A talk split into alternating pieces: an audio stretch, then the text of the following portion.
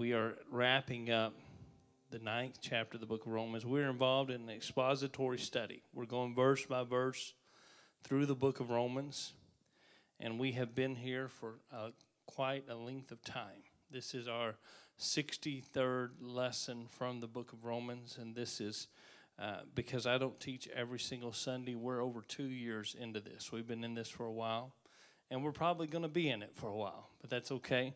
Today we'll finish Romans chapter 9.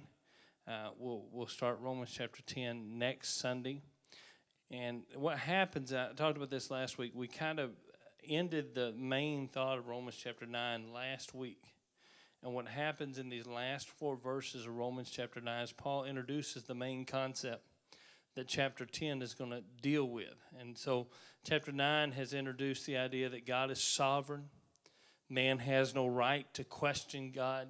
Man has no right to question God's rejection of Israel after Israel rejected Jesus Christ. But now Paul turns to an explanation of why Israel has been rejected. He starts with a paradox, and that is the source of that paradox, the source of the underlying tension that gave rise to the whole of chapter 9. Uh, the salvation of the Gentiles and the rejection of the Jews. It doesn't make sense to the Jewish mind. It doesn't make sense to those that have, have faithfully followed the law of Moses. So Paul ends chapter 9 by explaining why the Jews have been rejected and why the Gentiles have been saved. And we'll, we'll wrap up chapter 9 with these four verses, starting in chapter 9, verse 30. It says, What shall we say then? That the Gentiles which followed not after righteousness have attained to righteousness even the righteousness which is of faith. But Israel, which followed after the law of righteousness, hath not attained to the law of righteousness. Wherefore? Because they sought it not by faith, but as it were by the works of the law. For they stumbled at that stumbling stone, as it is written, Behold, I lay in Zion a stumbling stone and a rock of offense, and whosoever believeth on him shall not be ashamed. That's the text for this morning. I'm going to go back and read verse 30, and then we're going to get into that verse and just kind of break it down verse by verse this morning. Verse 30 said, What shall we say then? That's Paul's introducing now the next line of thought, the next thing that he's going to address. It's his way of transitioning to another idea. What shall we say then? That the Gentiles which followed not after righteousness, have attained to righteousness, even the righteousness which is of faith. So we start with the paradox. The end goal of man's relationship with God is righteousness. Now, what that means is it's not talking about some kind of internal righteousness. The righteousness that Paul is talking about is right standing with God. You want to be right with God. That's the end goal of man's relationship with God is to find myself in right standing with God. I, am a sinner. I have I've done wrong. I had the, the law of God is against me. Amen. I am convicted and I fall, fall under the, the judgment of God. I'm not in right standing with God. But the goal of a relationship with God is that He would bring me into that place of right standing. Amen. That my sin would be under the blood of Jesus, that my life would be covered by the grace of God, that I could stand not in the judgment of God, but in the blessing and the favor of God. That's what the Jews have historically sought after. That's what the Israelites have, have tried to obtain. They believed that that was the end result of obedience to the law. So they kept the law, or at least they professed to keep the law so that they could obtain right standing with God. However, we've already seen through the length and breadth of this chapter that they have not obtained that righteousness. As a matter of fact, much of their law keeping has been a charade. It's been a, a false front. They, they've, they've kept the law in letter, but not in spirit. Their hearts have been far from God. The Gentiles, however, they didn't follow after righteousness. They never sought right standing with God. They, they didn't even have his law. They didn't, they didn't know what God required of them to get into right standing with him. They even they didn't even have any real concept of who God is or, or what, what, what God is. They, they had no means by which to even begin to pursue right standing with God. However, Paul said, even though they did not historically, as a people, seek righteousness. They have found it, they have attained it.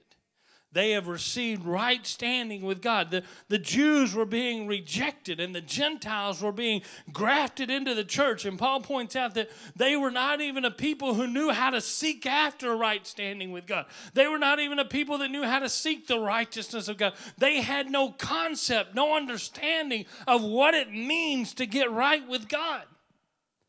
They were the people who Paul said were not a people. They, they weren't even worthy of the name. They, they were a people, and he was not their God. He was never their God. For much of their existence, the Gentiles worshiped pagan gods. They, they worshiped idol gods. They worshiped gods that were powerless to hear them. They had hands that couldn't touch them. They had feet that couldn't go anywhere. They worshiped gods that could not even move in their life. They could not have any impact on their situation, much less save them gods that could not bring them to a place of right standing and righteousness. They didn't even know the one true God, the God of Abraham and Isaac and Jacob, the living God of the Old Testament, the one who was and is and forever will be, the Ancient of Days, the one who stepped out on the edge of nothing at all and spoke the universe into existence by the power of his word. They didn't know him. Yet God opened the door to righteousness for them. They obtained that which they never sought. They, they got a hold of that which they didn't even know to reach for. You ever gotten one of those notifications in the mail or in an email or some other way that you know you've won a sweepstakes? You, you, they, you got a million dollar check coming. It's, it's going to change your life. Yeah, but when you look at it, you, you remember I never entered any sweepstakes. I never, I never, I never really, I, I, don't, I don't even remember this thing. You know, you, you can't win the lottery because you never bought the ticket. That's the sense of that, that sense of incongruity that you feel when the news is too good to be true because it is too good to be true. I mean, you can't have won a million dollars in the lottery. You didn't buy a ticket. You can't have won the sweepstakes. You never applied to the sweepstakes. They don't just call people at random and say, guess what? I'm going to give you a million dollars. You have to have met the, the, the requirements. You have to have sent in the application. You have to have done whatever you do to get into the sweepstakes. That sense of incongruity that you feel whenever you're, you, you get that letter and you know this, this can't be, this is just simply really is too good to be true. Amen? That's the sense of incongruity that the Jews felt about the Gentiles. They never entered the sweepstakes. They never even tried to please God. They, they never even pursued God. They were never reaching for God. But they won the prize. They received the righteousness of God. They, they were placed in the right standing with God. The words to follow after and to attain go together that to attain would be to catch that which you are following after, to, to lay hands on that which you are pursuing. It conveys the sense of winning the prize, of getting a hold of the thing that you were striving for. In the case of the Gentiles, they've won the prize, but they never strived for it. They, they've received the righteousness of God, but they never even pursued it.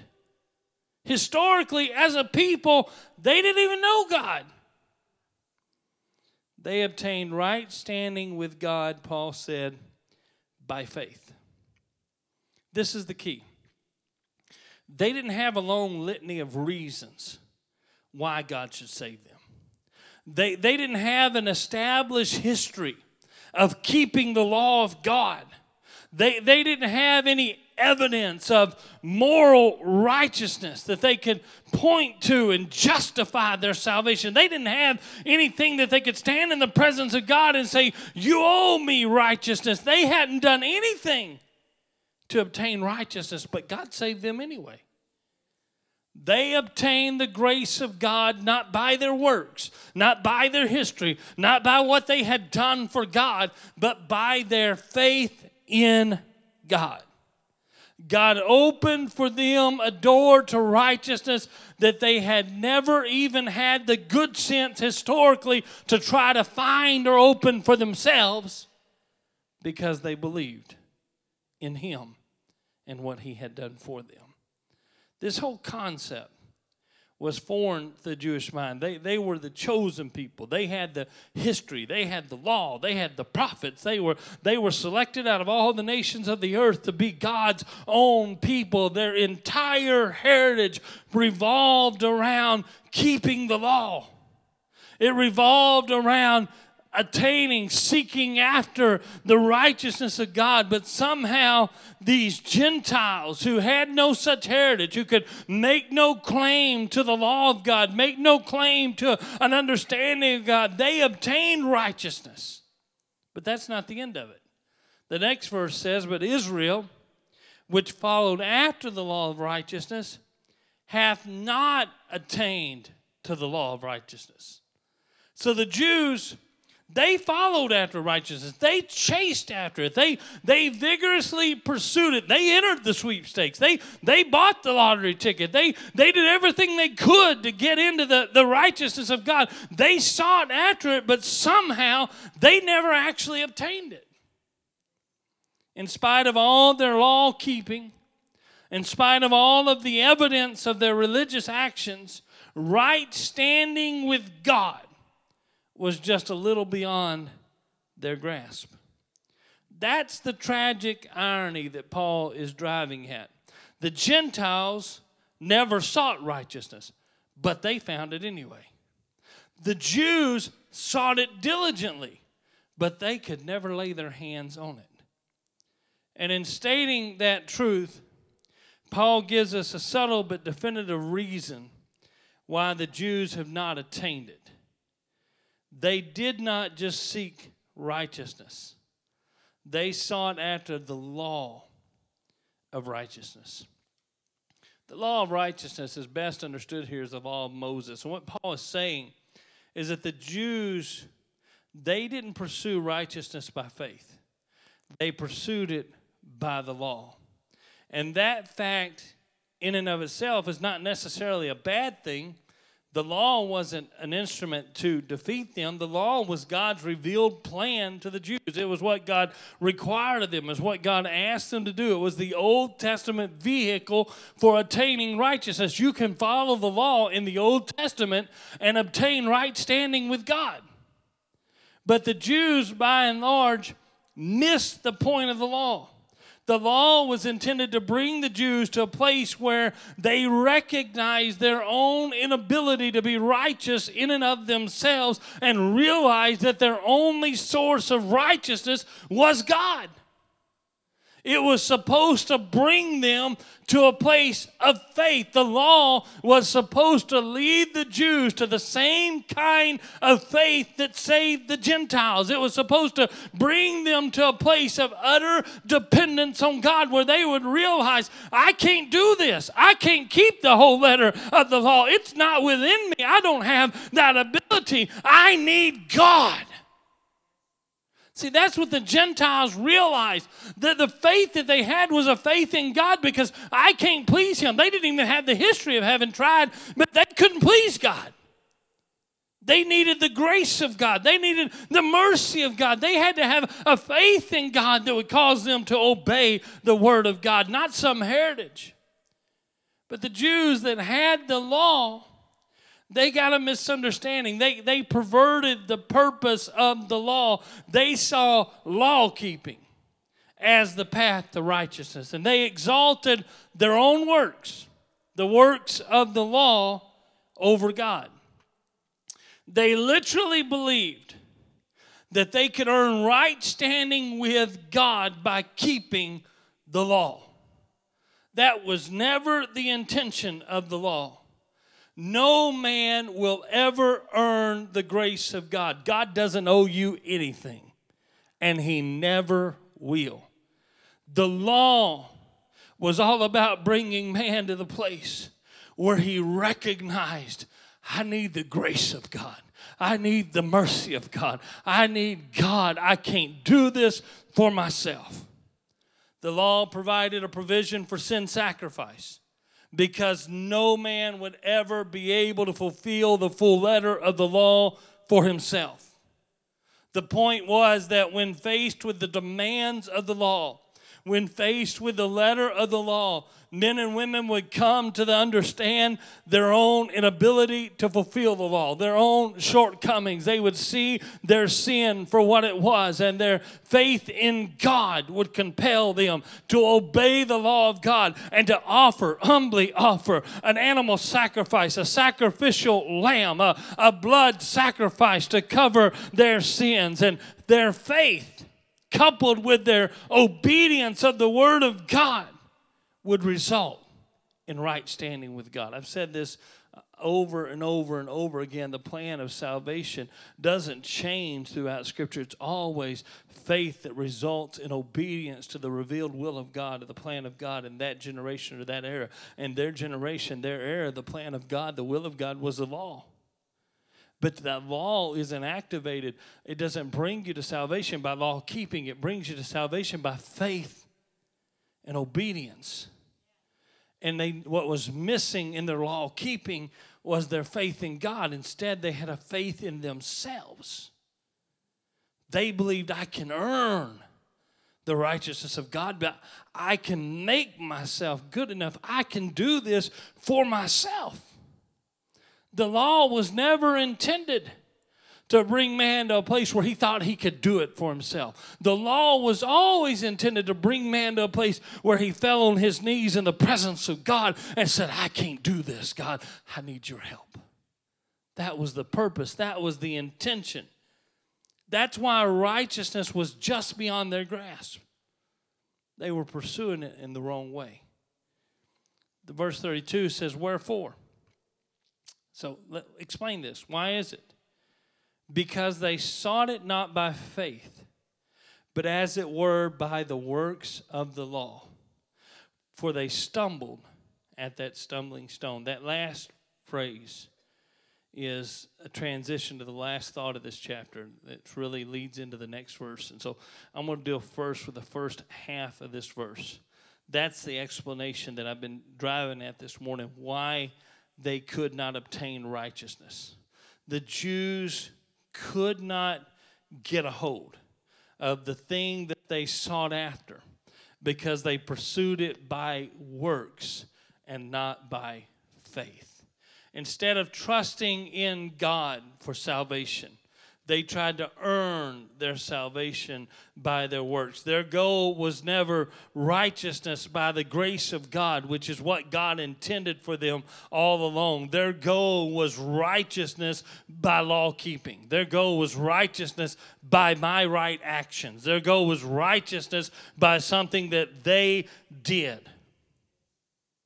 Listen, the law was given to steer men into a relationship with God. It's the only way God can be known. God will never be known intellectually, He'll never be understood in a scholarly fashion. The only way God can ever be known is in relationship. And the law was about putting men into relationship with God. Instead, they boiled the law down to an intellectual set of principles about God and tried to understand God without ever getting in relationship with God. The law was about bringing man to the place where he surrendered, where he yielded his life to God, where he submitted himself to God, where he came into a relationship with God. Paul would say in Galatians chapter 3 and verse 23 that the law was designed to shut them up to faith to cut them off from every possible response to God but faith. The law was supposed to make them realize I can't do this. I don't have that ability. I am not righteous in and of myself.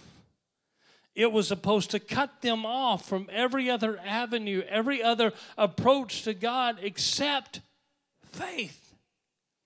But in their self righteous folly, they exalted the law over God.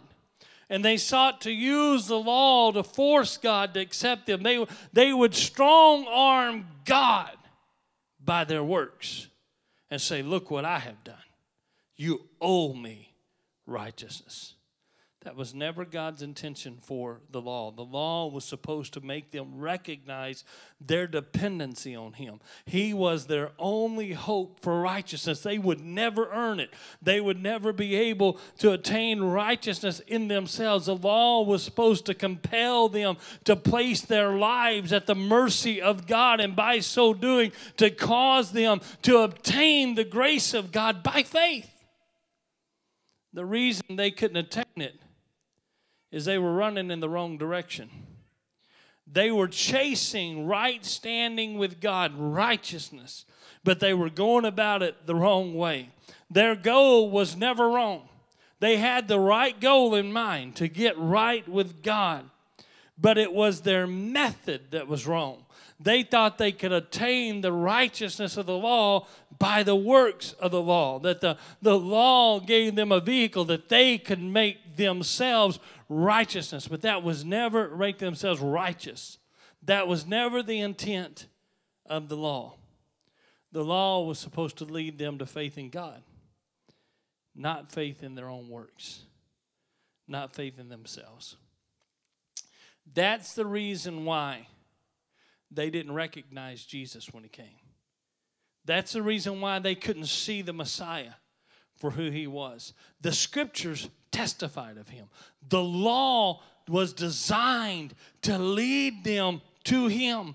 But when he came, they had so perverted the law that they had distorted the lens through which they were supposed to see Jesus.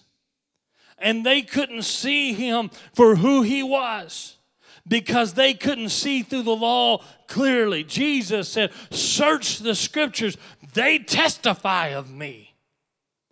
But what they were seeing in the scripture was man's ability, not God's. That's why they never could see Jesus for who he was.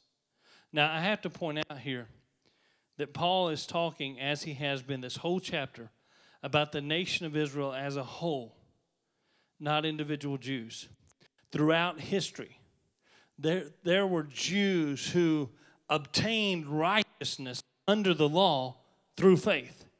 We're not saying that every single Jew that followed the law, none of them ever attained righteousness were men and women that the law compelled them to recognize their complete and utter dependence on God for salvation, and their faith in God compelled them to obey the sacrificial system and place their faith in the shed blood of an innocent lamb that was a temporary stand in for heaven's only spotless lamb. And by their faith in God and by their obedience to the revealed word of God, they found remission of sins, uh, not in the blood of bulls and goats, but in the blood of Jesus Christ.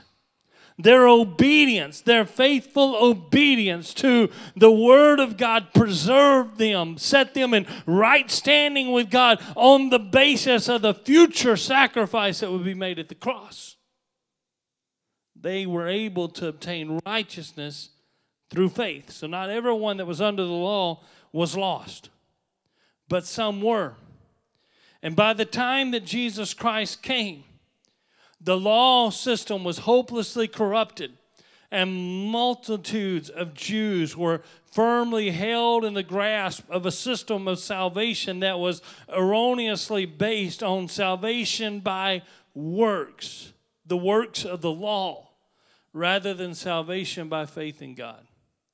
Now, as I said a moment ago, that's what caused them to miss the Messiah. Instead of becoming their Savior, Jesus Christ became their stumbling stone. Paul says that in the last portion of this verse, for they stumbled at that stumbling stone. That's a reference to Isaiah chapter 13 or uh, chapter 8. Dennis, if you don't care, give me Isaiah chapter 8. I'm going to do 13, 14, and 15. And in just a minute, I'm going to go to Isaiah chapter 28. Isaiah chapter 8, verses 13, 14, and 15 reads this way Sanctify the Lord of hosts himself, and let him be your fear, and let him be your dread. And he shall be for a sanctuary but for a stone of stumbling and for a rock of offense to both the houses of Israel, for a gin and for a snare to the inhabitants of Jerusalem. And many among them shall stumble and fall and be broken and be snared and be taken. To the Jews in the Old Testament, God presented himself as a sanctuary or a place of safety, a hiding place from their enemies, a place that they could go and be sheltered from those that would destroy them. However, as a sanctuary, God placed himself squarely in the path of his people. And if they refused to take shelter in him, he promised uh, that if they refused to find refuge in him, in the safety of his presence, then they would run headlong into him and be crushed by him. He would be the rock that would stand in their path. That, that place of sanctuary, that place of refuge, if it was rejected, would become the stumbling stone or a rock of offense. Now, that term stumbling stone is probably not sufficient in our current vernacular to, to explain the original intent of the language. The, the, the Greek scholars tell me that that, that phrase refers not to a stone over which you may merely stumble and then recover from your fall, but rather a stone wall or a big, massive rock that you might run into with your entire body and be smashed against it. It's not a small thing to encounter that stumbling stone, it's like running into a brick wall. And that is exactly what happened to the Jews Jesus was the hope of the ages. He was the perfect sanctuary, the place of refuge. He came to set men free from their sins, He came to deliver them. But to the Jews, to those who sought salvation by works instead of by faith, He was the ultimate stumbling stone. He was the rock of offense. He, he was the one that they ran headlong into. They ran into a brick wall when they found Jesus they were crushed against him. He goes on in verse 33 As it is written, Behold, I lay in Zion a stumbling stone and rock of offense, and whosoever believeth on him shall not be ashamed. Now, this verse is a, it's a quote again from the book of Isaiah, but it's, it's combined. It's from Isaiah chapter 8 and Isaiah chapter 28, two verses mixed together. I'm going to read the two verses and then I'm going to show you how they blend together. The first verse we've already read, Isaiah 8 and 14, prophesied that God would become a stone of stumbling to Israel, a stumbling block that would cause men to fall. It said, And he shall be for a sanctuary, but for a stone of stumbling and for a rock of offense to both the houses of Israel, for gin and for a snare, and to the inhabitants of Jerusalem.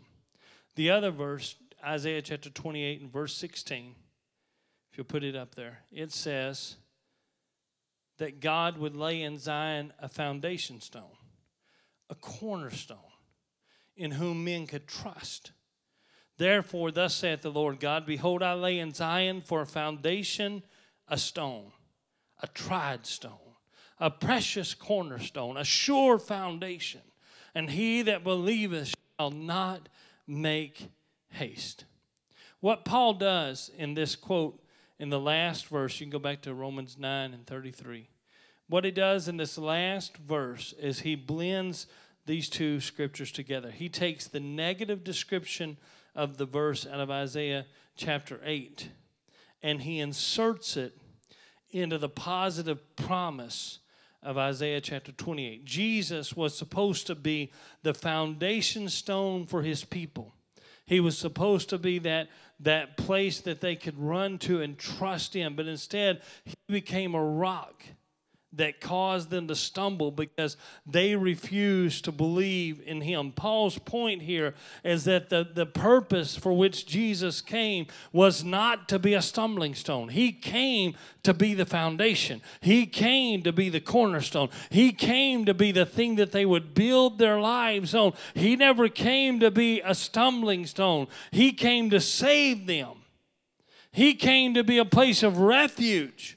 But because they rejected him, that which was meant to be a stumbling stone, or meant to be a foundation stone, became a stumbling stone. It became a rock of offense.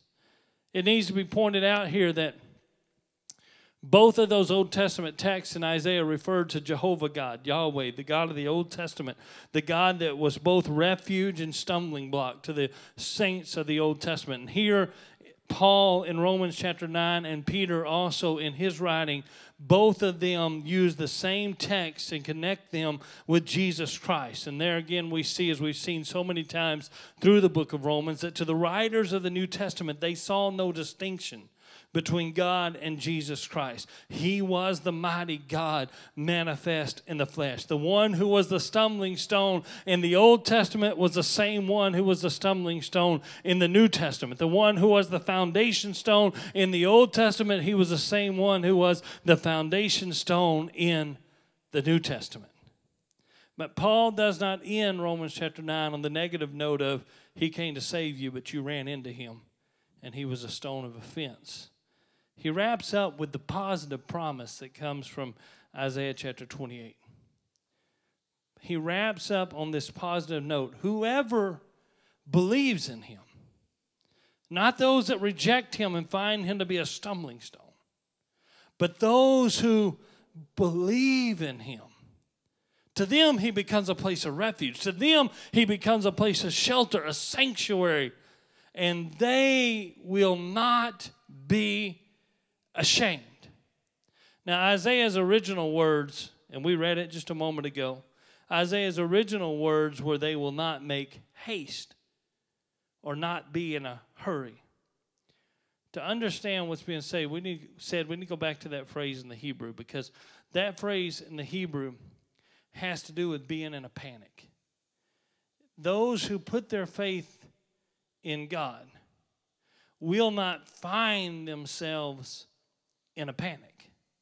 They, they won't find themselves fussing and rushing about trying to fix their problem. When, when trouble comes on them, when the storm overshadows them, whenever they find themselves in a place that they need a sanctuary and they need a refuge, they're not going to feel as if they had to depend upon themselves. They're not going to feel like they got to hurry around and rush and fuss and try to fix the problem for themselves. Instead, they'll trust in God and they will know that He is their refuge, He is their strength, He is their shelter, He is the rock that covers them, and He will provide for them. He will take care of them. They're not going to get in a big rush, they're not going to get in a big worry and fuss. Uh, they know that their confidence is in God, and He's worthy of that confidence.